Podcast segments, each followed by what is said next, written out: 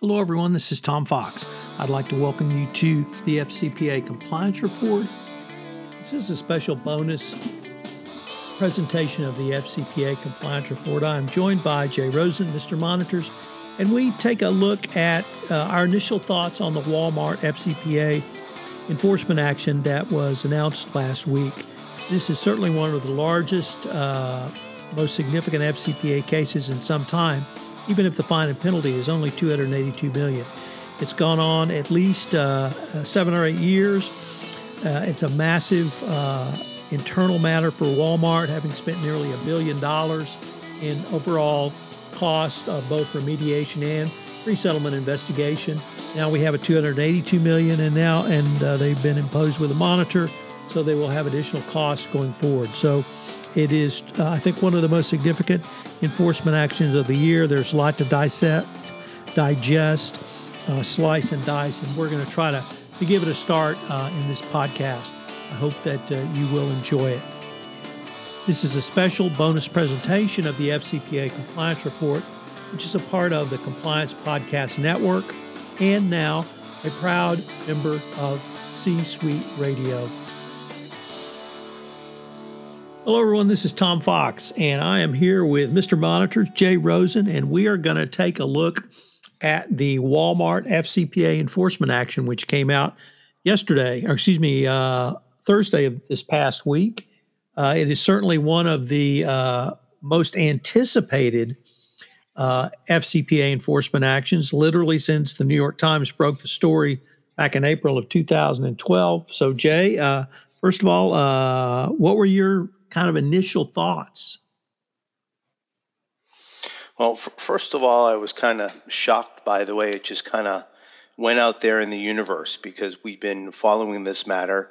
Uh, you know, actually, prior to the New York Times, uh, we've I think first heard about it in the fall of 2011. So for just to kind of sneak out on a Thursday afternoon, you and I were getting to record this week at FCPA.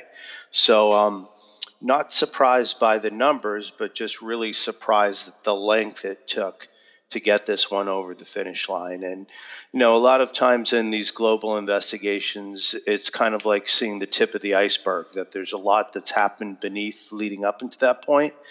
And, um, you know, what I think you and I will cover in this podcast is you know, number one, what took them so long to get to this point? Part of it we're going to look at is the uh, changeover from the Obama administration to the Trump administration and what signals did they see to get that penalty down? And now uh, to get this at 230 million ish or so, it, it's a very good outcome. And, uh, you know, now what you have to look at is the company going forward. They have the best program that a billion dollars combined. Uh, the proof in the pudding is this, uh, you know, will this program uh, work going forward? And, uh, you know, you can't rest on your laurels and now having the best that a billion can buy, but you've got to actually show that does this compliance program work and will it prevent future missteps? So those are my initial thoughts. Yours, Tom? So the um, I, I certainly agree that uh, uh, this has been one of the most readily anticipated. The uh, number, which was uh, finally derived, that we're going to hopefully take some detail into, was right at what Walmart reserved about a year ago. So there's really no surprise in the total number um, of fine and penalty and profit disgorgement. I was talking to one overseas colleague, and he was just distraught at the number was so low. And I uh, sort of op- opined that when you have uh, fines and penalties for licenses, the numbers tend to be lower than if you're actually paying for contracts. So I think that was certainly one uh, one reason the number was lower. One of the reasons you mentioned, Jay, the uh, nearly one billion dollars in pre-settlement costs expended by Walmart, I think had to play into that. Uh, the other thing is the conduct, while certainly egregious on multiple levels, occurred uh, uh, as far back as 2000. Uh, the Mexico con- uh, conduct uh, that was the highlight of the, or highlighted rather in the New York Times piece, and in the plea agreement NPA and SEC cease and desist order occurred, uh, I think, was uh, largely over by uh, 2005, 2006. Uh, although um, there were continued problems, I think, uh, acknowledged in all three of those documents up to the 2011 timeframe. the self disclosure or not was really unclear to me, Jay. And I say that because the SEC order said that the company had self disclosed to the commission around uh, Mexico in November 2011. And thereafter, the um, Walmart disclosed its findings regarding corruption in Brazil, China, and India. The Department of Justice said that uh, Walmart disclosed potential corruption in Brazil to it, subsequently disclosed potential corruption in China and India, but did not disclose uh, conduct in Mexico until after the Department of Justice was investigating it. So, um, and they uh, all gave different levels of credit for that. So I was a little bit confused by the the self disclosure or not. Um, on the one hand, you had the SEC saying they self disclosed in Mexico, but not Brazil, China, and India, and the DOJ saying they self disclosed in Brazil, but not in the other countries. So um, the formula for the um, criminal penalty against Walmart under the U.S. sentencing guidelines was frankly its typical uh, machination of uh, numbers, which are very, somewhat difficult to fully work through. But one thing caught me was that under the sentencing guidelines, there is a potential reduction in your overall culpability score based on the following. The organization fully cooperated in the investigation and clearly demonstrated recognition and affirmative acceptance of its responsibility for criminal conduct. You can get up to a minus five for that and uh, Walmart got a minus two. So that means something was lacking. Uh, and I'm not quite sure what that something was. Um, so um, the uh, bribery schemes generally involved uh, third parties. Uh, in uh, Mexico, it was third party intermediaries. Brazil, the same. India, excuse me, in China. In India, they third party was really a joint venture partner. So we had a wide variety of structural corruption. Uh, oh, and and uh, uh, the the final point of why the fine and penalty may have been at the level it was is that from, it's not referenced at all in any of these settlement documents.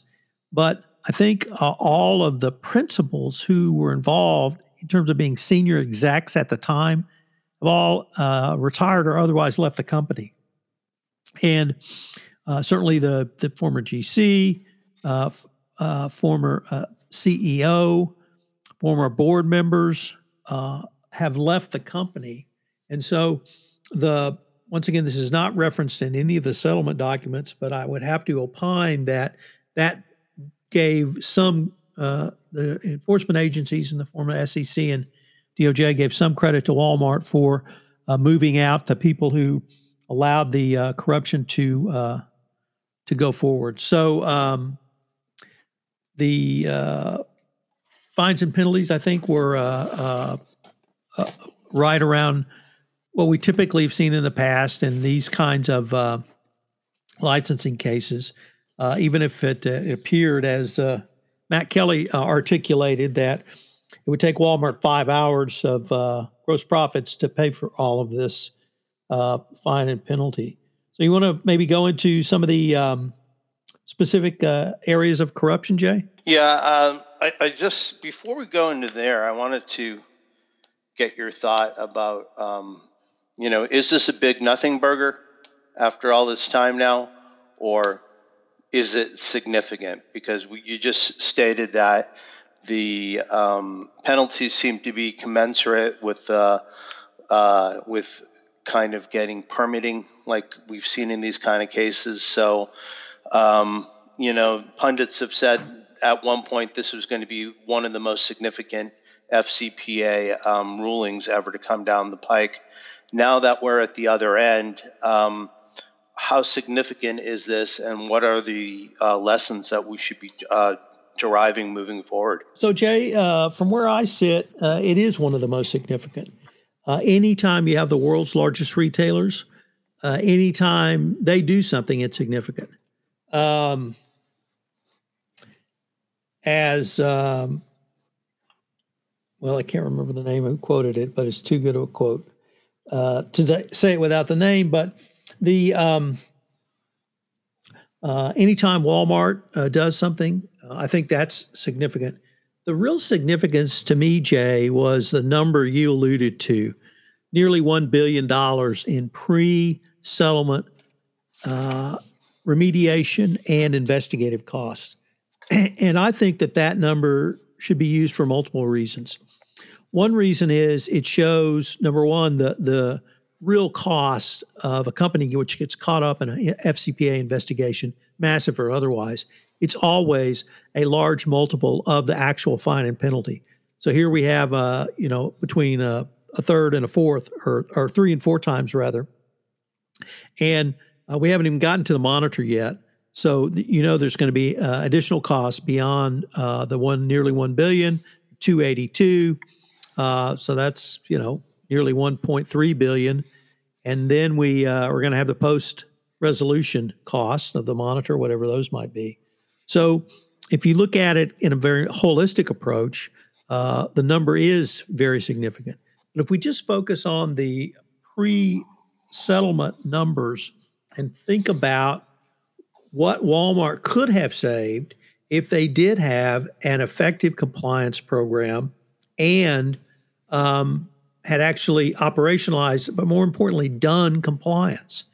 Um, they uh, Walmart had a paper program in place, and they had a paper program in place as early as 2003.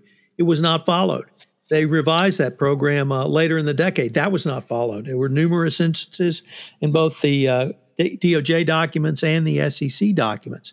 So if you uh, rather than complain about the number Walmart had to spend, I think the the proper analysis is uh, FCPA was uh, enacted in 1977, and Walmart did not really put an effective compliance program in until um, this information uh, that led to this enforcement action uh, became known to them at the highest levels, and someone made woke up and made the decision: we've got to self-disclose uh, this uh, because the New York Times would have broken the story uh, anyway uh, because they had the information from one of the original whistleblowers in Mexico. So I think the total numbers uh, really point to why this is important. Um, the pre settlement costs really point to what can happen to a company if they don't take compliance and ethics seriously. And then uh, I think Walmart is to be uh, heartily congratulated that certainly that was not, I think, driven home from the settlement documents. But they have, as you have suggested, put in a best in class compliance program. Whatever their faults and errors prior to this time may have been, whatever the theory or, or business practices of the prior management, they have completely turned it around. They have put in truly a best in class compliance program. Uh, they have been open and transparent about that in terms of certainly going to conferences and talking about their program, but more importantly, releasing reports to the public, transparency uh, reports on the state of their compliance program. And I think they are rightfully proud of their compliance program. And so I think that's also a really important lesson to be learned that um, you can make a comeback if senior management uh, is is committed to doing compliance, and it's doing compliance. It's not having a paper program. And I guess the finally the last point is that this case uh, really just serves as if if we need another death knell for the compliance defense, this case really serves as the absolute death knell for it.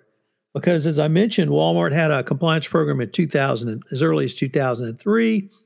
Uh, in uh, 2008 9, they revised it up to 2010. Uh, they Walmart was uh, the company was still engaging in bribery and corruption. It was truly a paper program. Uh, the program uh, had numerous gaps. It um, allowed bribery and corruption to continue. Uh, whistleblowers, courageous whistleblowers, step forward uh, to give senior management the information about allegations of bribery and corruption. Uh, those allegations were not followed. Uh, uh, whistleblower reports were not followed up, and so uh, for those that, who really still want a compliance defense, having a compliance program as a defense is is just an absolute non-starter. Walmart had one, and they clearly weren't following it until they did. Uh, and that that when they changed is certainly to be uh, credited to the to them. But uh, for those who want a compliance defense, this case just absolutely uh, de- uh, uh, completely eviscerates their argument about why a compliance defense is valid, should be there, or any other reason. So I want to read a, a, quote from Danforth Newcomb, who's um, often referred to as kind of like the D of uh, the dean of uh, the U.S. Uh, FCPA bar. And it's quote, I think the Time story, if true, changes the perception of the Walmart matter from being about facilitation payments to something larger than that. And um, I, I think that's where the matter really started to turn because it wasn't simply uh, just about uh, specific incidents of bribes being paid for permits, but it also became about something more about a company culture, about um, whistleblowers, you know, taking the uh, direct allegations to the Mexico um, area of business, and then to have that land on the desk of the person who was running the um, the fraud. So I, I, think that also really changes how this uh, matter got perceived from being something, whether you're saying it's about a compliance defense or they're saying about facilitation payments, it really struck more to that um, structural basis of not having culture there. And I know we've been speaking about that for a large part of this year. Um, in terms of getting just the quick uh, numbers out of the way, or what the um, what the fine was for, Walmart and its wholly owned Bra- Brazilian subsidiary, Walmart Brasilia SARL, have agreed to pay a combined penalty of $137 million to resolve its violations of the FCPA, Foreign Corrupt Practices Act. Walmart Brasilia pleaded guilty on Thursday in connection with that. In addition to what they did in Brazil, there were also issues that were in Mexico, that were in India, and that were in China. And these, again, were basically about internal control failures that allowed these uh, foreign subsidiaries to pay bribes. We also discussed that the uh, $282 million was split between the DOJ, who got 137 million, with the remainder going to the SEC, which settled with a cease and desist order. So those are the kind of the facts right now. Um, anything we want to derive from those, Tom? So the uh, you know I think we kind of touched on uh, the total fines and penalties and what they uh, uh what they uh, how they were derived and and the people who suggest that they were too low. I think uh, you know we've talked through that as well. So Tom, I guess the thing we we're going to discuss now is if you are a retailer who has a similar global footprint to Walmart, or if you're just a company that's doing business globally and you happen to have one of these antique paper programs, what do you think is the first steps that we can tell people how to start going from zero to 60 and moving their compliance program along? So, the first thing you have to do, Jay, is you have to get a handle on where you are uh, truly internationally in terms of your compliance regime one of the reasons the Walmart uh, investigative costs pre settlement were so high is I don't think they had really ever taken a, a, holistic worldwide view of their compliance risk and compliance exposure. Once again, that's not stated anywhere in the settlement documents, but uh, you asked the question of uh, when we started this podcast, why did this take seven years? And one of the reasons I think is they had to do basically a worldwide forensic audit of their entire compliance program uh, to find out what they had and what they didn't have. And so that's the first thing do a risk assessment. Uh, the second thing is that uh, you have to get a handle on monies that you may or may not have paid for licenses, permits, and others. Uh, clearly, the facilitation payment exception to the FCPA is an important exception. you may fall under that exception. But you're only going to fall under that exception if you have documented each payment and that payment is reasonable. And, and whatever that reasonableness might be, we have had uh, FCPA enforcement actions where as low as 3,000 was deemed not reasonable.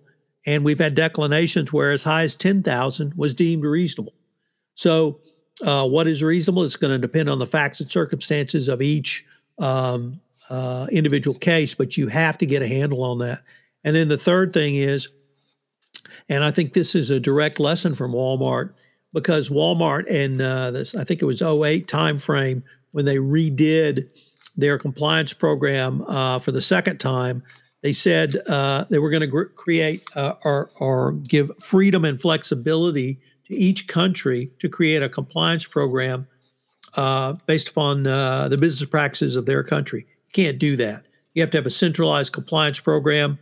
Uh, you have to have visibility from the corporate office, and you have to understand, and the business units operating in different countries have to op- understand uh, corruption may be a um, pervasive in that country, and it may be a tradition in that country, but uh, that's illegal under the FCPA.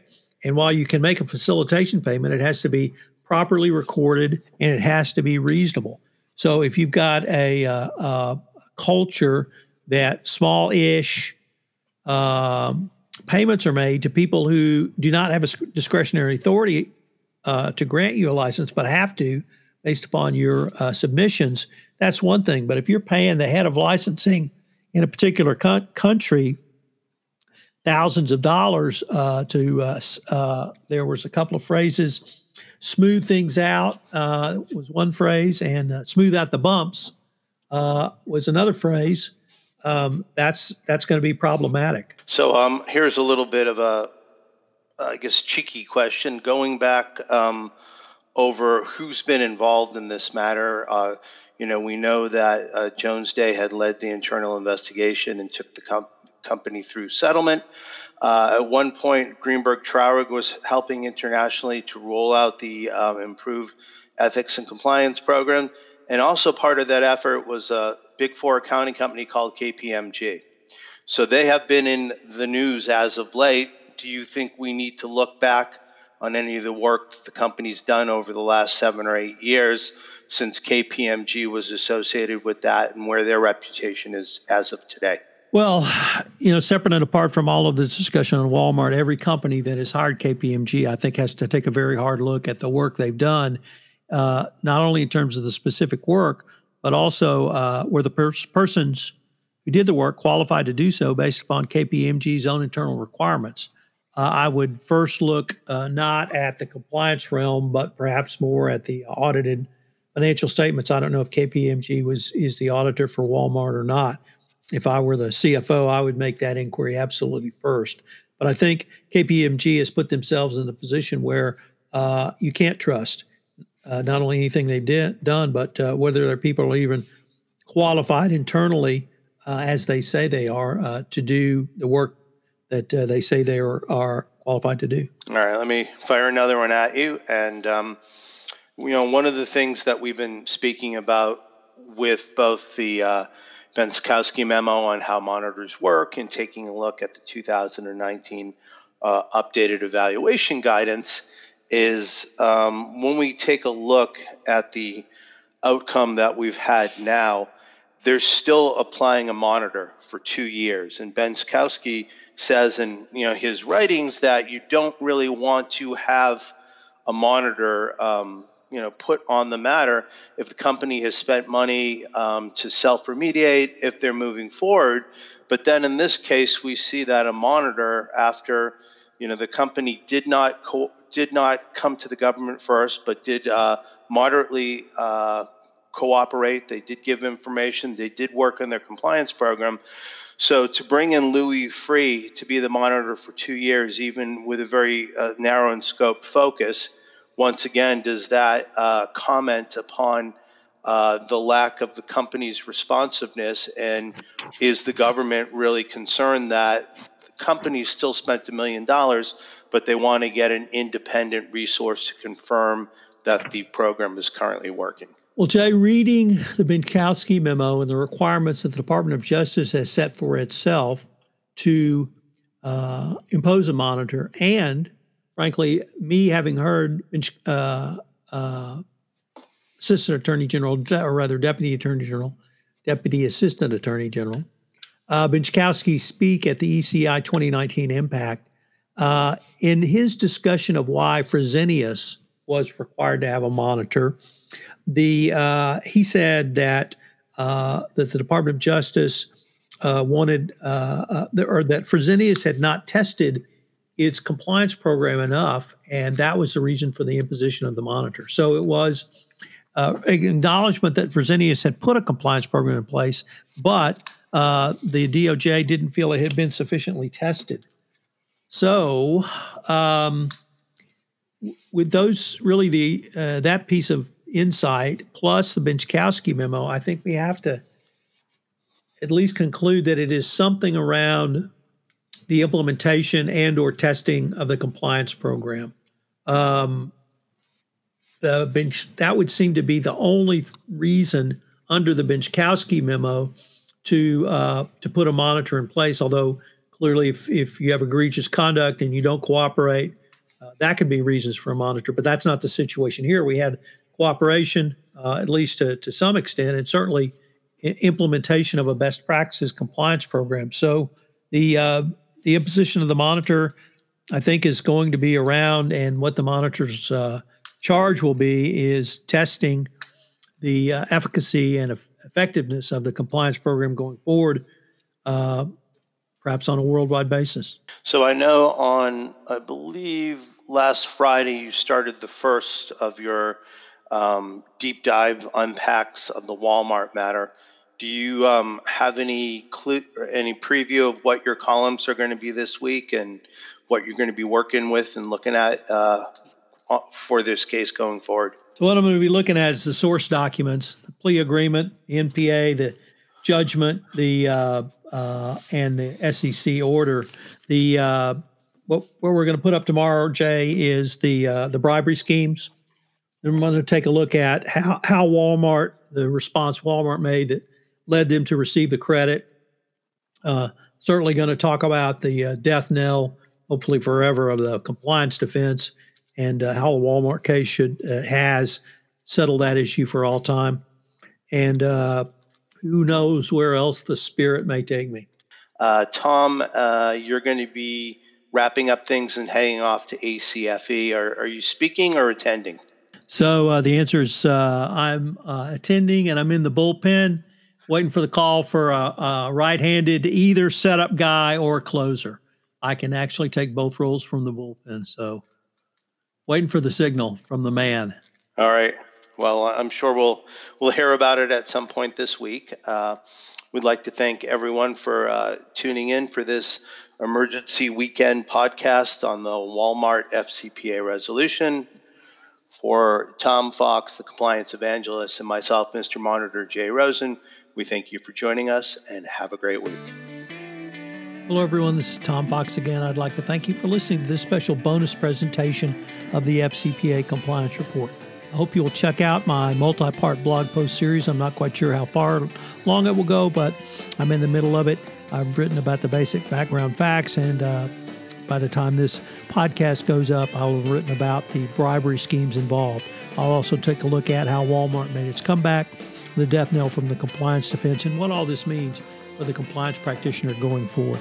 If you have any questions, obviously you can email me at tfox at tfoxlaw.com. You need to talk to Jay, he's at jrosen at affiliatedmonitors.com. I hope you'll join us again next week, where I'm going to have a special multi part series on the FCPA compliance report, looking at some issues that I've been uh, thinking about, talking about, and talk to some great uh, folks about. So check that out the week of July 1st. The FCPA compliance report is a part of the Compliance Podcast Network and now C Suite Radio. Thanks so much for listening. This podcast is a part of the C Suite Radio Network. For more top business podcasts, visit c-suiteradio.com.